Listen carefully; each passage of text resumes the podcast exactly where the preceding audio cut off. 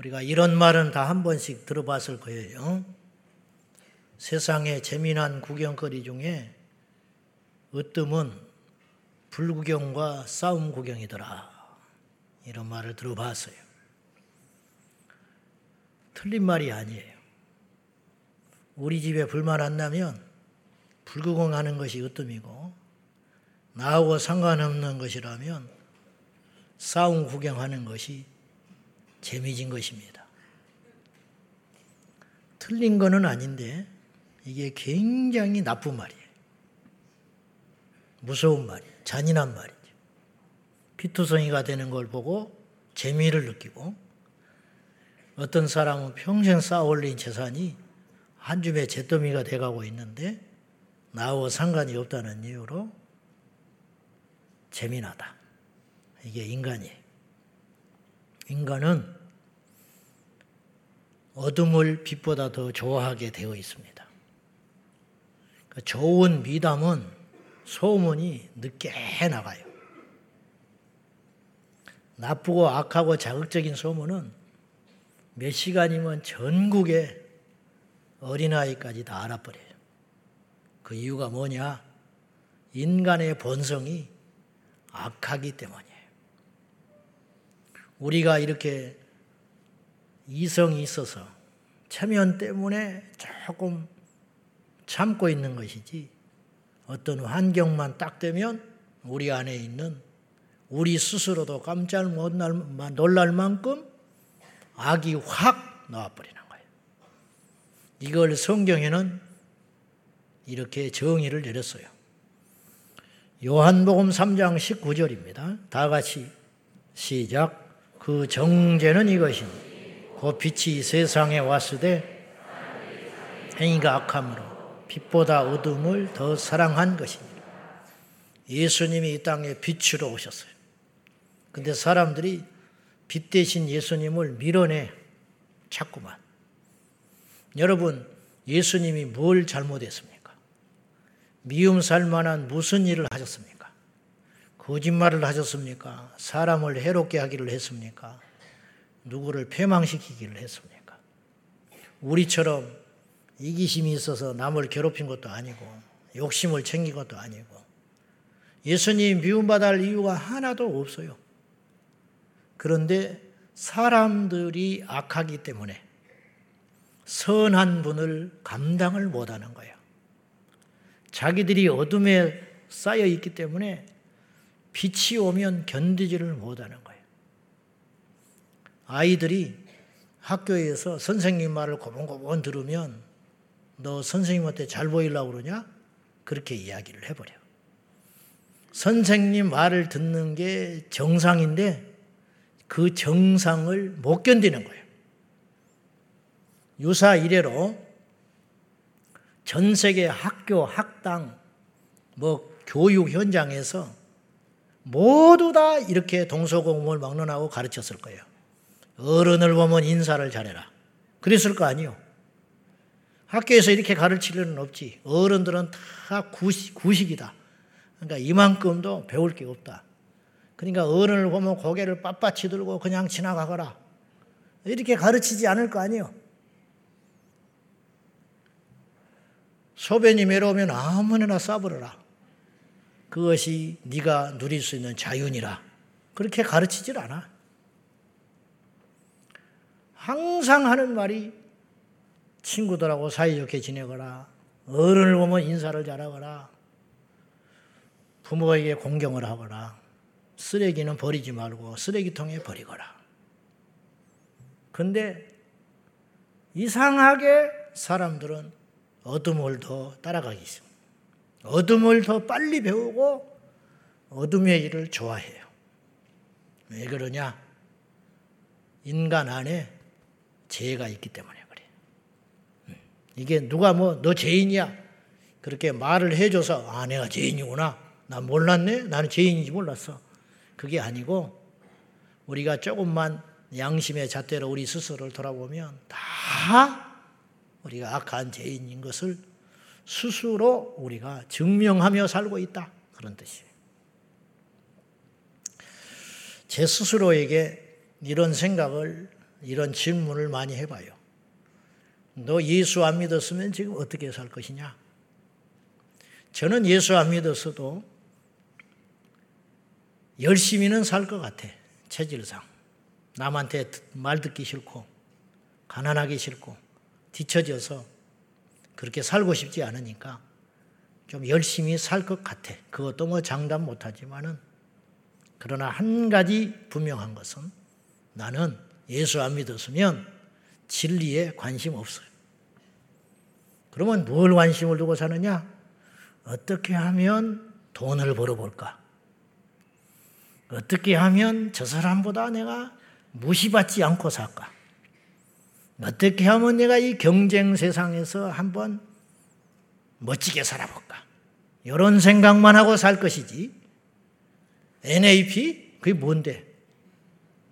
동성애? 야 야. 그런 소리 하지도 마. 나만 안 하면 되지. 뭐, 나도 그러든지 말든지. 그렇게 살아갈 사람이다. 이 말이에요. 저는 그렇게 살 사람들이에요. 진리나 참된 가치에 대해서는 이만큼도 관심을 두지 않고 오직 내 유익이나 만족에 내 인생의 전부를 걸고 살아갈 사람이었을 것이다. 저만 그러냐? 여러분도 다 똑같아요. 설령 만 명 중에 하나가 그렇게 살고 싶지 않아. 이건 사는 게 아니야. 근데 답을 몰라. 진리가 뭔지를 몰라. 방법을 몰라서라도 살고 싶은데 못 살아. 지금 세상이 그렇게 돼 있어요. 제로미 리프킨이라는 사람은 그의 책에서 잉여 인간론이라는 말을 했어요. 잉여 인간론. 이 뭐야? 잉여 인간이라는 게 뭐 잉여라는 건 남는다는 뜻이거든요. 남아 있는 거. 그걸 잉여물이라고 그러잖아요. 이 사람은 무슨 주장을 했냐면 인류 역사는 99%가 잉여 인간이라는 거예요. 99%가. 그리고 1%가 세상을 바꿨다. 이렇게 주장을 했어요. 근데 꼭 틀린 말을 같지가 않아요. 근데 잉여 인간이라는 말은 좋게 말해서 이게 남는 인간인데 더 원색적으로 말하면 쓰레기 같은 인간이다 이 말이에요. 그래서 사람은 유기체적 존재라. 유기체. 우리 유기물 유기물이라는 게 있거든요. 유기물. 눈에 보이는 이 살덩어리, 뼈다귀 이게 유기물이에요. 인간은 99% 짐승과 다를 바 없다. 이분의 주장은 그거예요. 그러니까 인간이 오직 추구하는 건 뭐냐? 먹고 마시고 배설하는 것. 시집가고 장가가고 먹고 마시고 그렇게 살아가는 데만 관심이 있는 짐승과 다를 바 없는 인생이 99%다.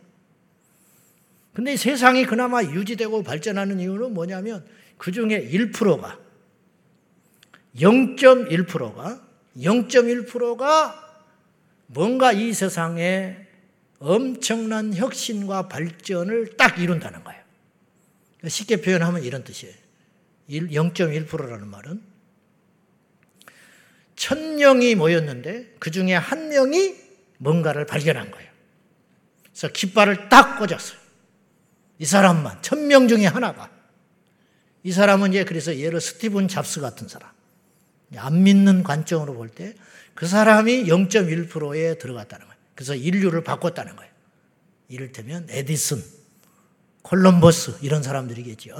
남들은 그냥 고기나 잡을까 오늘 어? 돈 벌어서 고기 잡아서 돈이나 좀 벌어볼까 그런 고민을 할 적에 콜럼버스는 멀리 갈 생각을 한 0.1%가 있다는 거예요. 근데 그 중에 0.9%가 그 배에 합류하는 사람이 있어요. 그 여행에 불확실한 미래에 자기를 던지는 사람이 있어요. 스티븐 잡스가 컴퓨터를 만들 때 일찍이 거기에 투자한 사람이 있었어. 그 사람이 0.9%. 그래서 이제 1%인데, 천명이 모이면 한 명이 가서 깃발을 꽂아. 그럼 아홉 명이 그 깃발 주위로 모여들어. 그리고 나머지 990명은 관심이 없어. 이게 잉여인간 이다, 이 말이에요.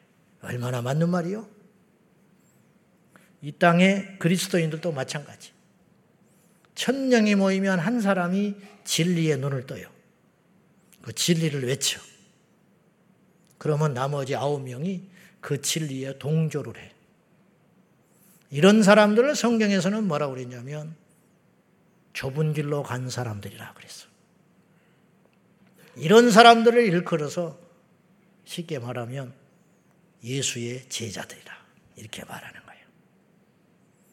예수님의 제자들 5천 명이 모였는데 떡과 생선에만 관심을 가지고 그것이 없어지니까 다 갚버리고 말았어. 잉여 인간들이야.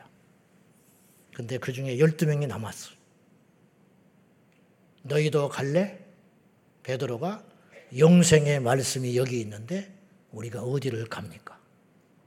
진리가 여기 있는데 진리를 발견했는데 나는 옛날처럼 그렇게 시시하게 살고 싶지 않아요. 가난하고 힘들어도 저는 여기 있을 거예요. 그렇게 고백한 거거든요. 이 사람을 일컬어서 제자라고 거예 요. 요한복음 8장 31절과 32절 봐요. 시작.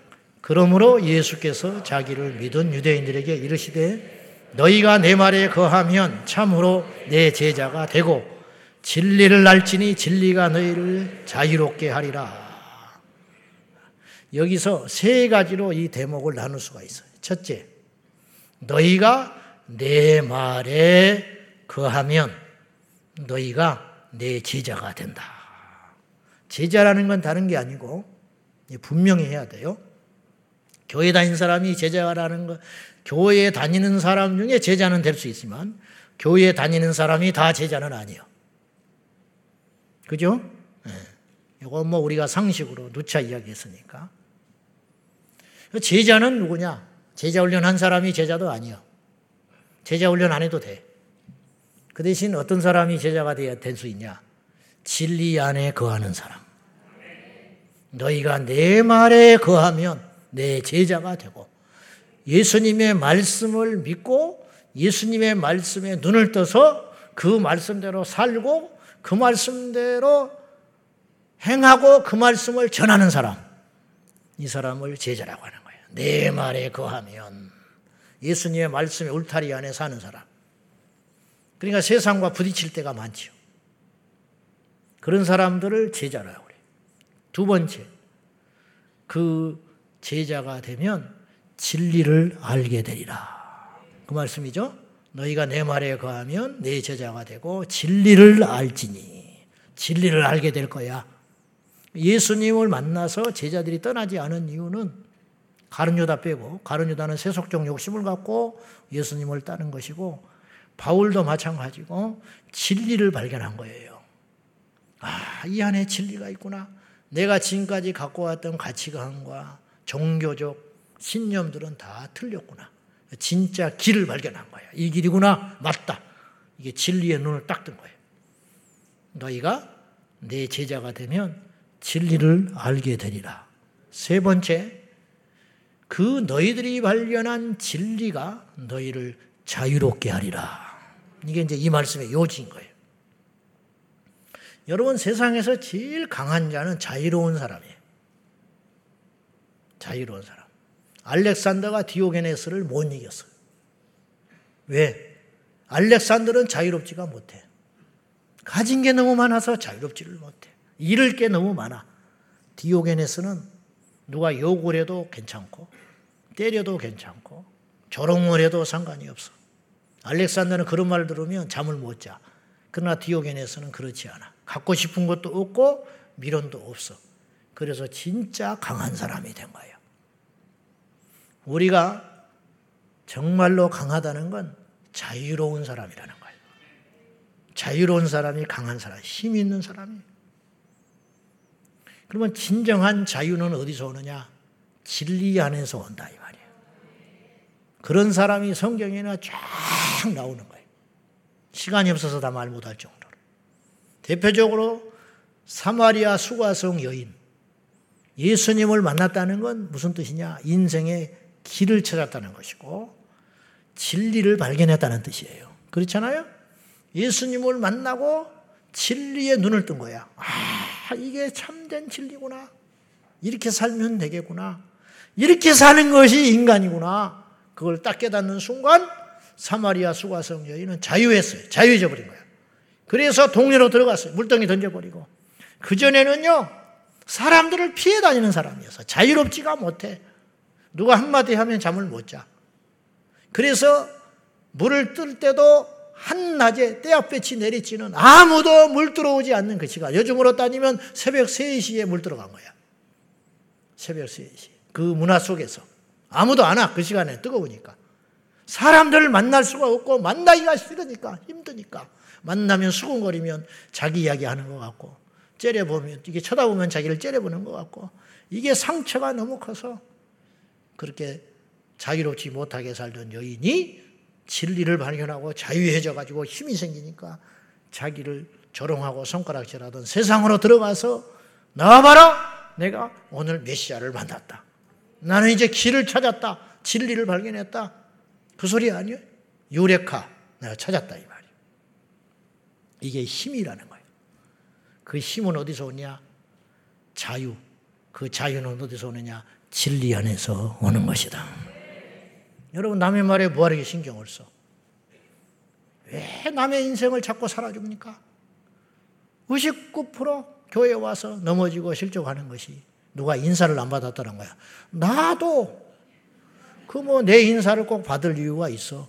나도 버려 그러든지 말든지.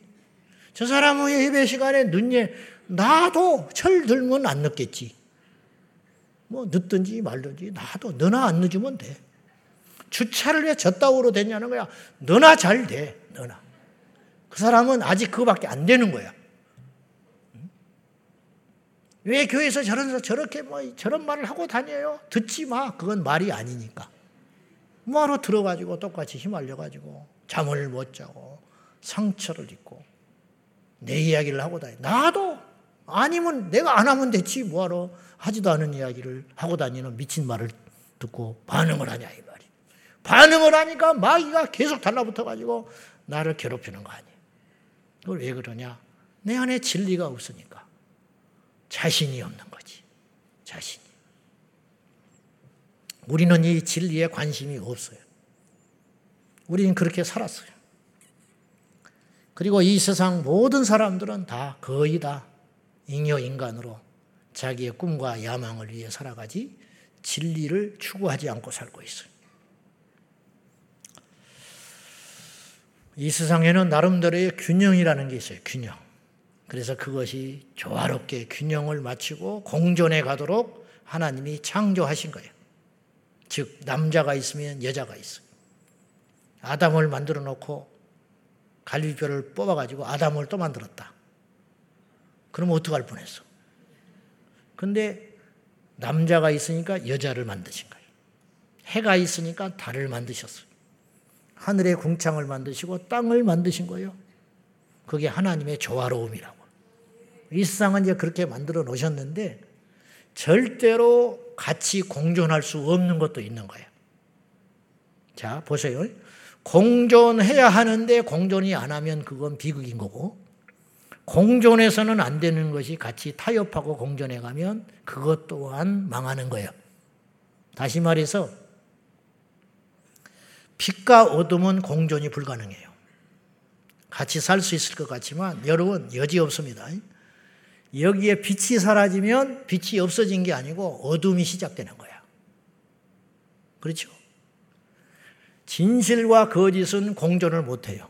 법정에 두 사람이 있었어. 둘 중에 하나는 반드시 거짓말하고 있는 거야. 둘 다 진실하면 그 자리에 올 필요도 없고, 둘 다 거짓이라면 그 자리에 올 수도 없어. 분명히 거짓과 진실은 부딪히면 소리 나게 돼 있어. 그렇죠? 그래서 선과 악은 공존을 못 하는 거예요. 그래서 선이라는 건 무슨 뜻이냐면 악의 부재, 악이 사라지면 선이 되는 거예요. 아시겠어요? 선이 선이 아니고 악이 사라진 것이 선이 되는 거예요. 천국이 어떤 곳이냐? 악이 없는 곳이 천국이야. 지옥은 어떤 곳이냐? 빛이 없고 선이 없는 곳이 지옥인 거야. 그죠? 음. 그러니까 지옥을 창조하시고 하나님께서 빛을 빼시고 평안을 빼시고 기쁨을 빼시고 감사를 빼시고 선을 빼버리면 그것이 지옥이 되는 거예요. 선은 악의 부재고 악은 선의 부재. 네, 그런 뜻이라는. 같이 못 있는 거예요, 사실은요. 절대로 같이 못 있어. 그래서 성경은 세상과 하나님을 겸하여 섬길 수 없느니라 그래서 섬기지 말하는 말씀도 맞지만 섬길 수 없는 거예요. 우리는 그렇게 할 수 있을 것 같은데 절대로 안 돼요. 하나님이 그걸 그렇게 만들지 않았고 그렇게 세상이 돼 있질 않아요. 무슨 말이냐? 하나님도 섬기고 세상의 우상도 섬기는 사람, 그런 사람이 있는데 그건 뭐냐? 하나님을 암 섬기는 것이지. 그 사람은 하나님도 섬기고 세상의 신도 섬기고 있는 게 아니요. 그건 있을 수 없어요. 음. 그렇게 인간이 만들어 있질 않아요. 우리가 여호와 하나님만을 참 신이라고 믿는 순간, 인정하는 순간 다른 신은 다 귀신이 되는 거야. 없어요, 신이. 없어. 나는 하나님도 살아있다고 믿고 부처도 나는 신이라고 생각해. 그건 자기 생각이야. 그런 상태라면 천국 못 가. 그 사람은 하나님을 섬기는 게 아니에요. 하나님 입장에서 볼 때는. 음. 그래서 지난주에 제가 좀 원색적으로 이야기했지만은 어떤 신학자가 예수의 피나 돼지의 피나 똑같다. 이렇게 신성 모독을 했는데 이런 사람은 천국 못 가는 거야. 이 사람은 신학자가 아니야. 목사가 될 수 없어. 사람들은 목사님 부르지만 하나님이 볼 때는 목사가 아닌 거예요. 왜냐? 목사라면 그런 소리를 못하게 되어 있어요. 거듭난 사람은 그런 소리를 못해. 많이 배웠기 때문에 그런 소리를 하는 게 아니고 사람들이 깨닫지 못하는 걸 깨달았기서 그런 소리를 하고 있는 게 아니고 그 사람은 예수님이 없는 거야. 그 사람에게 있어서 예수님은 신이 아니야. 인간이지. 그러니까 그런 소리를 하는 거예요. 제가 좀 원색적으로 질선적으로 이야기했지만은 돌려서 말을 하면 못 알아들어 이 시대 사람들이. 그래서 내가 이렇게 이야기하는 것 뿐이에요. 남을 뭐 내가 함부로 말하거나 너무 나도 이런 소리 하고 싶겠냐고. 예수는 육바라미를 실천한 진정한 보살이다.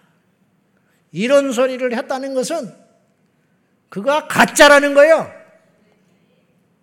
예수가 없기 때문에 하나님을 만나지 못했으니까 그런 헛소리를 하는 거예요. 나보고 억만금을 준다고 그 소리 해봐라 그래봐. 무서워서 못하지. 무서워서 못해. 하나님의 진노를 살까봐 못해. 지금 마음은 죽어 때려 죽인다 해도 나는 못해. 그 소리를. 강단에서 이런 소리 하는 것 자체가 괴로워. 못해. 절대로 못해. 근데 왜 그러느냐? 그거는 진리가 없기 때문에 그렇다. 그런 뜻이에요. 금방 그것처럼 세상은 너무 교묘하게 거짓과 진리를 어둠과 빛을 동시에 담아서 그렇게 살 수 있다고 세상에 뿌려대고 있어요. 문제는 이제는 그런 논리들과 이데올로기나 사상 철학들이 심지어는 신학들이 교회 안에 들어왔어요. 들어와 가지고 그렇게 비슷한 가짜 복음을 뿌려대고 있는 형국이라는 거죠. 근데 문제는 어지간해서는 못 깨달아. 이게 어지간해서는 이게 분별하는 게 쉽지가 않아요. 성경은 경고했습니다. 마지막 때가 되면 멸망에 가증한 것이 거룩한 곳에 선 것을 보거든 너희는 도망해라. 이게 무슨냐? 끝이다. 이제 뭐 싸운다든지 뭘 그 사람을 설득을 한다든지 그런 차원이 넘어버렸다는 거예요. 이제는 네가 살기 위해서 도망하는 것밖에 남지 않았다. 음. 뭐 어느 정도 막을 수 있어야 뭐 싸워보고 막아보고 이제는 그런 차원이 될 수 없다. 그러니까 끝 중에 끝. 다시 말해서 세상의 악이 광활해지고 많아진다는 건 어제 오늘의 이야기가 아니에요. 지금만 악한 건 아니에요, 사실은. 옛날에도 악했어요. 노아의 시대에도 악했어요. 근데 두드러진 종말의 특징이 뭐냐면 그래서는 안 되는 것이 그 짓을 하기 시작한다는 거예요. 쉽게 말하면. 네? 그래서는 안 되는데 그런 일이 일어나. 세상에 도둑놈이 많고 살인자가 많고 음란한 자들이 많아지는 것은 옛날에도 그랬다는 거야. 근데 교회가 음란해진다. 이건 끝이 왔구나. 그렇게 생각하라는 거예요. 멸망에 가증한 것이 거룩한 곳에 선 것을 보거든. 도망해라.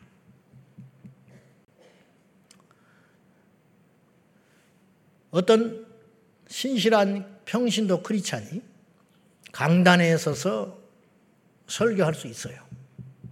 단지 목사가 있으니까 안 하는 것 뿐이야. 근데 평신도가 와서 설교를 했다. 그건 있을 수 있는 일이야. 근데 중이 여기 있었다. 중이. 그건, 아, 끝이구나. 그렇게 여기라는 거야. 그렇게 여기라. 어느 목회자가 설교를 좀 못할 수도 있고, 무능할 수도 있다.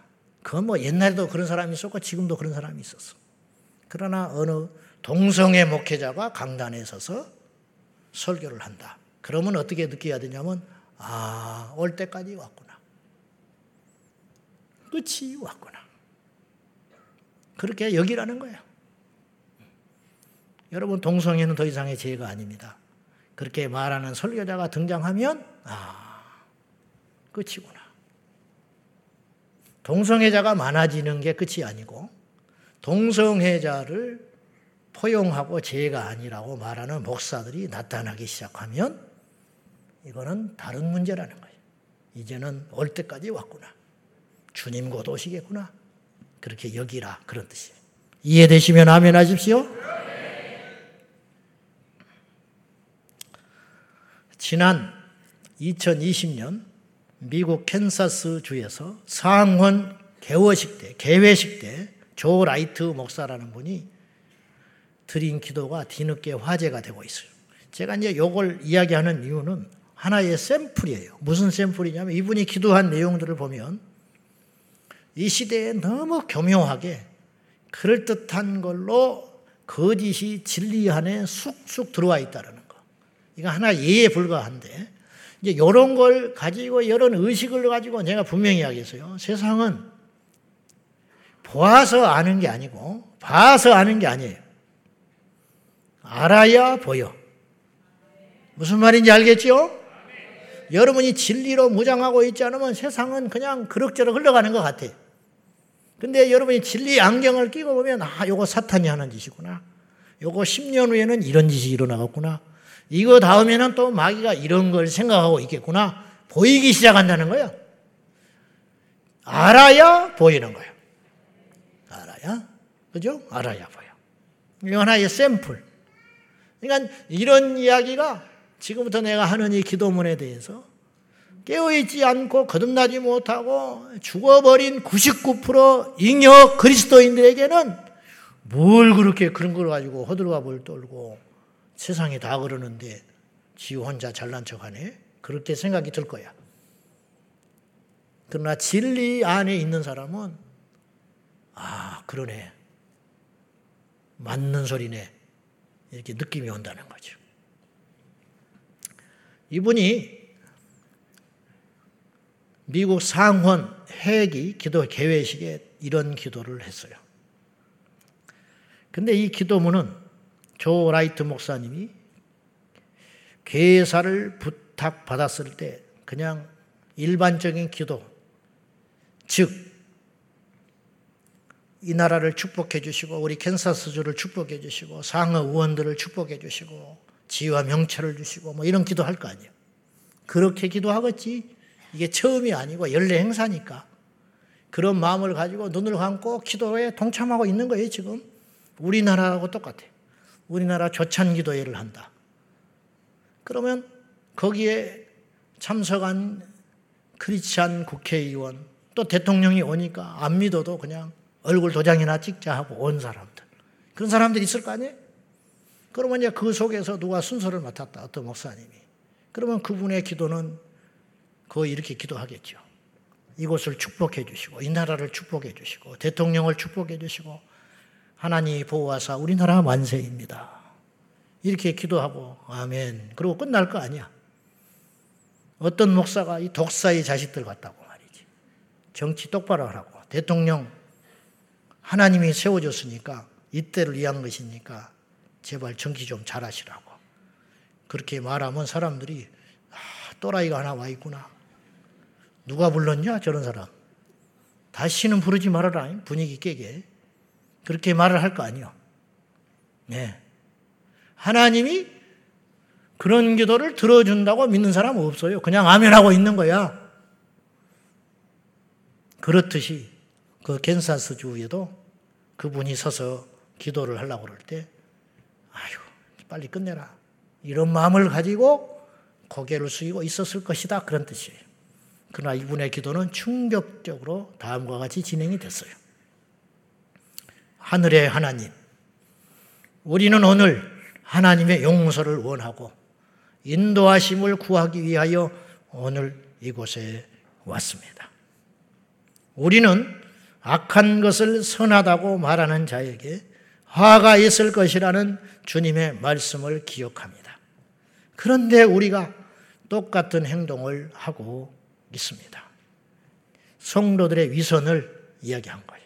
두 번째, 우리는 주의 말씀이 절대적 진리라 하는 것을 비웃으면서 그것을 다원주의라고 부릅니다. 이걸 세상 사람들이 그러는 게 아니고 예수 믿는 사람들이 우리도 모른 채 포용해야 한다. 다른 종교와 잘 지내야 된다. 평화의 종교가 되자. 오늘날 기독교가 이렇게 어려움에 빠진 이유는 너무 지나치게 전도를 많이 하고 원색적이고 세상에 뒤처지는 분이 방 못하는 설교들을 해대서 그렇다. 그런 식의 이야기를 하고 있죠. 그 다음에 우리는 다른 여러 신들을 섬기면서 그것을 다문화주의라고 부릅니다. 그래서 제가 지난번에 미국에서 기도할 때 아멘 아우먼 브라만의 신의 이름으로 여러 신들의 이름으로 그리고 마지막 예수님의 이름으로 목사가 그렇게 기도했어요. 그렇게 기도했을 때 사람들은 다 박수 쳤어요. 만약에 초대교회에서 누군가 그렇게 기도했으면 그 사람은 이단이야. 그죠? 이단. 구약에 누가 그렇게 기도했다면 그이는 불이 나와서 태워 죽여버렸을 거야. 그랬을 거 아니요. 네. 성전에서 법계 앞에서 누가 그렇게 기도했다. 그럼 불이 나와서 그 사람 태워 죽여버렸어. 다른 불을 들여도 죽었는데 안 죽으니까 정상인 줄 알고 있는데 하나님이 심판날을 위해서 참고 계시는 거예요. 그 다음에 우리는 성적인 타락을 인정해주며 그것을 또 다른 라이프 스타일이라고 부릅니다. 지금 보세요. 동성애를 죄라고 말을 안 해. 새로운 스타일의 성문화. 동거하는 걸 죄로 생각하지 않아. 그건 시대적 흐름이라고 이야기를 하지. 혼전 순결 없어졌어요. 간통죄가 없어졌다니까. 불륜이 더 이상 죄가 아니게 되는 그거는 새로운 삶의 스타일일 뿐이다. 그러나 성경으로 보면 그건 죄야. 그래야 안 그래? 근데 교회 안에도 그게 들어와 있어. 그래서 허용하고 있는 거야. 허용. 그걸 새로운 라이프 스타일이라고 우리는 부르고 있다. 합리화하고 있다. 그런 뜻이. 얼마나 맞는 말이요? 그 다음, 우리는 게으름을 보상하면서 그걸 복지라고 부릅니다. 성경에서는 일하지 않는 자는 먹지도 마라 그랬어. 근데 복지는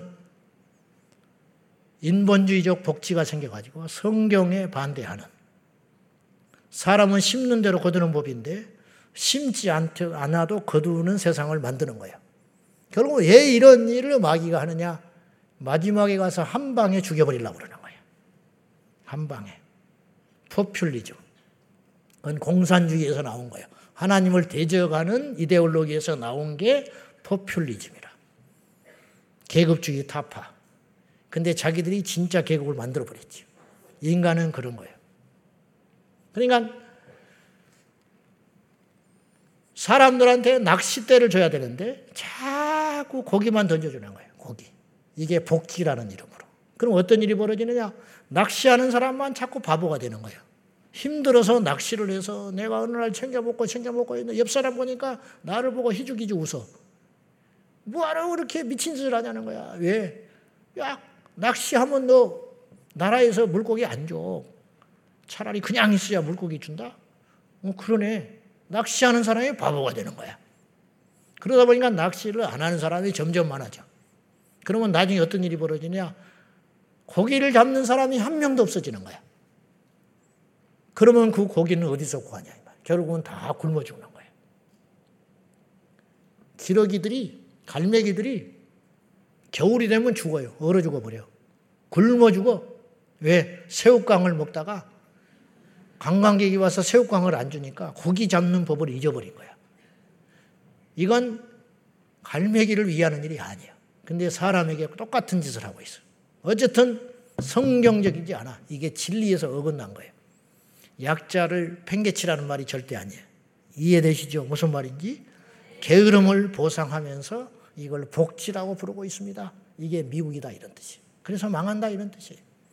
그 다음 우리는 태 속의 아기를 죽이면서 그것을 부모의 선택이라고 하며 불법 낙태 시술자들을 연호하며 이것을 정당성 있는 것이라고 말하고 있습니다. 뱃속에서 죽인 건 살인이 아니야. 나와서 죽이면 살인인데 여기 있어서 죽이는 거는 하루가 지나도 나오면 살인이야. 그러나 뱃속에서 죽이는 건 살인이 아니다. 엄청난 모순이죠. 거짓이죠. 이러고 있어. 페미니스트들이 낙태를 자유롭게 해달라고 그러고 자유로운 성을 주장하면서 마치 그것이 권리인 양. 그래가지고 시위를 하면서 내 자궁은 내 것이다. 그러니까 내 거니까 이 안에 생기는 생명을 내가 처리할 수 있게 해달라. 그렇게 주장하고 있는 거예요. 성경은 이야기해. 태중의 아이는 여호와의 상급이니라. 진리를 벗어난 거죠. 근데 성도들도 이런 생각에 사로잡혀 있어요. 성경에 분명히 하나님의 것이라고 했는데 자기 것이라고 주장하는 성도가 있어요. 목사가 있어. 그건 뭐냐? 진리에서 벗어난 자라는 거예요. 그 다음, 우리는 자녀를 내버려 두고 제대로 훈육하지 않으면서 자존심을 세워준다고 합니다. 애들의 인권. 애들이 기 죽을까봐 여러분, 애들은 기가 죽어야 됩니다. 요새는 기가 너무 살아서 싸가지가 없어서 난리예요. 달라들고, 뭐라 하면 말대꾸하고, 기가 너무 살아가지고 학교에 가서도 선생님한테 달라들어. 그러는 거를 잘 키우는 걸로 생각하고 있어요. 내 새끼 기죽이지 마세요. 이렇게 이야기하지. 마음에 상처받는데. 그렇게 따지면 우리는 진즉 죽어야 돼. 우리는 어릴 적에 겨울에 눈이 오는 날 내가 밖에 창문 쪽에 희끗 쳐다봤다가 나오래. 눈이 오니까 쳐다봤는데 나보고 나오라는 거야. 나갔어. 슬리퍼를 벗어가지고 뺨을 때려버렸는데 여기에 딱 표가 났어요. 뭐 부부싸움을 했나 봐. 뭔 기분이 나빴는지. 근데 집에 가서 이러고 다녔어. 왜? 여기 두드려 맞은 거 알면 또 맞으니까. 모른 척하고 있는 거예요. 너 왜 그러냐? 그냥. 나는 자살하고 말아야 한대, 여세 같은 거. 응? 한 100번 죽어야 돼. 상처 하나도 아니었어요. 그냥 그런가 보다. 그래도 선생님 만나면 또 인사해야, 아, 인사하면 또 두드려 맞으니까. 그런 선생님한테 또 인사해야 돼요. 또 해거려야 되고, 웃어야 되고. 저는 그 교육이 다 잘 됐다는 건 아니에요. 그러나 요새보다는 나, 그것이. 그러니까 최선이 아니면 두 번째 차선을 택하라면 그거 택하는 거예요. 요새는 아이들의 길을 너무 살려가지고 교회에서도 마찬가지야. 내 새끼가 뭐 그러면 바로 전화해요. 여러분 내 새끼는 다 잘한 줄 알아요? 응? 똑같으니까 싸우는 거야. 내 자식만 억울하게 당하고 집에 오는 줄 아세요? 가서 보면 엉망진창이라고 내 새끼가 응? 예배 시간에 싸돌아다니고 혼내는 걸 뭐라 하지 말고 왜 도라지 다니는 걸 놔두냐 이 말이에요. 성령책 안 들고 온 사람 뒤에 가서 서 있어. 그런다고 상처받았다고 잠을 못 자고 있다. 그 다음날 교회에 나 교회 옮긴다는 거야. 성령책을 안 들고 들려보내는 게 잘못한 거야. 그걸 그냥 놔두면 되겠어요? 인터넷에 이런 기사가 떴어요. 중학교 1학년짜리가 학교에 가서 핸드폰을 하다가 선생님한테 들켰어. 선생님이 뭐라 했어. 그랬더니 입에 담을 수 없는 쌍욕을 여자 선생님한테 했어. 가지고 그 소식이 이제 학, 이제 집으로 갔네. 그 아버지가 근무하다가 학교로 쫓아갔어. 가지고 자기 자식을 뒤통수를 후려 갈겨버렸어. 죽어버리라고. 인간도 아니다, 너라. 선생님한테 감히 쌍욕을 해? 지지 끌고 집에 가가지고 옷을 활딱 벗겨버리고 밥을 굶겨버렸어. 자기 부인한테 밥 주기만 하면 너도 죽는다. 가지고 핸드폰 압수해버리고 집에 있는 컴퓨터를 차에다가 싣고 다녀버려. 컴퓨터 못하게.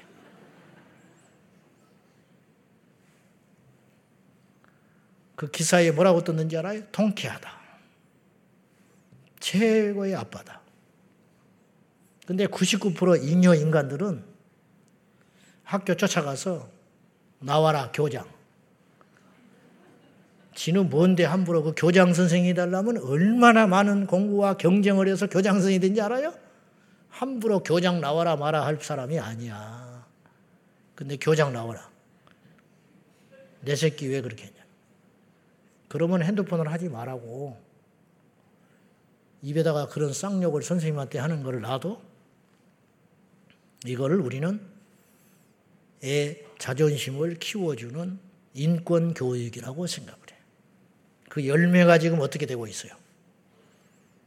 칼 들고 부모 찔러 죽이죠. 부모 지업해지요. 괴물이 된 거 아니에요, 지금. 앞으로는 더 많아져, 이런 괴물들이. 그 다음, 우리는 권력을 남용하면서 그걸 정치라고 합니다. 우리는 공금을 횡령하고서 필수 경비라고 말을 했습니다. 그렇잖아요? 우리는 우리 이웃의 소유를 탐내고 야망이라고 불렀습니다. 우리는 경건치 않은 삶과 포르노, 외설물로 세상을 오염시키고 표현의 자유라고 불렀습니다. 하다 하다가 표현의 자유를 하다가 시어머니와 며느리가 사랑한다. 이게 표현의 자유래. 이건 표현의 자유가 아니라요. 이거는 음란한 거야. 그건 자유라고 말을 하면 안 돼. 어떤 영화배우 하나가 악한 영에 들어가가지고 못된 영화만 계속 만든 영화가 있었어. 근데 그걸 계속 여우가 상을 받는 거야. 이게 그들이 마귀가 장악하고 있어서 그래. 깐느니 뭐 이런 영화들 있잖아요. 막 빌빌 꼰 거, 막 근친 상관하는 거, 막 동성애 하는 거 이런 걸 상을 자꾸 주니까 그런 영화를 계속 만들어 대는 거예요 지금. 응? 그런 영화들을. 옛날에 한 50년 전에 만들어진 서부 영화를 보라고. 옛날에 고전 영화를 보라고. 마음이요, 차분해져요. 그런 영화를 보면. 지금 영화를 보면 피가 튀어. 머리가 복잡해. 영이 혼돈해져 버리는 거예요. 지금 그렇게 된 거야. 우리 애들이 그걸 보고 있어. 그러니까 옛날에 좋은 명작들은 애가 5분을 못 봐. 애들이 5분을 못 봐. 머리 구조가 바뀌어져 버려가지고. 그거를 표현의 자유라. 제가 예언하는데 앞으로 5년, 10년 지나면 안방극장에 짐승하고 그짓하는 드라마가 나올 거야. 두고 보라고. 근데 그걸 표현의 자유라고 말을 해. 그걸 뭐라고 하면 혐오 집단이라고 그래. 혐오 집단.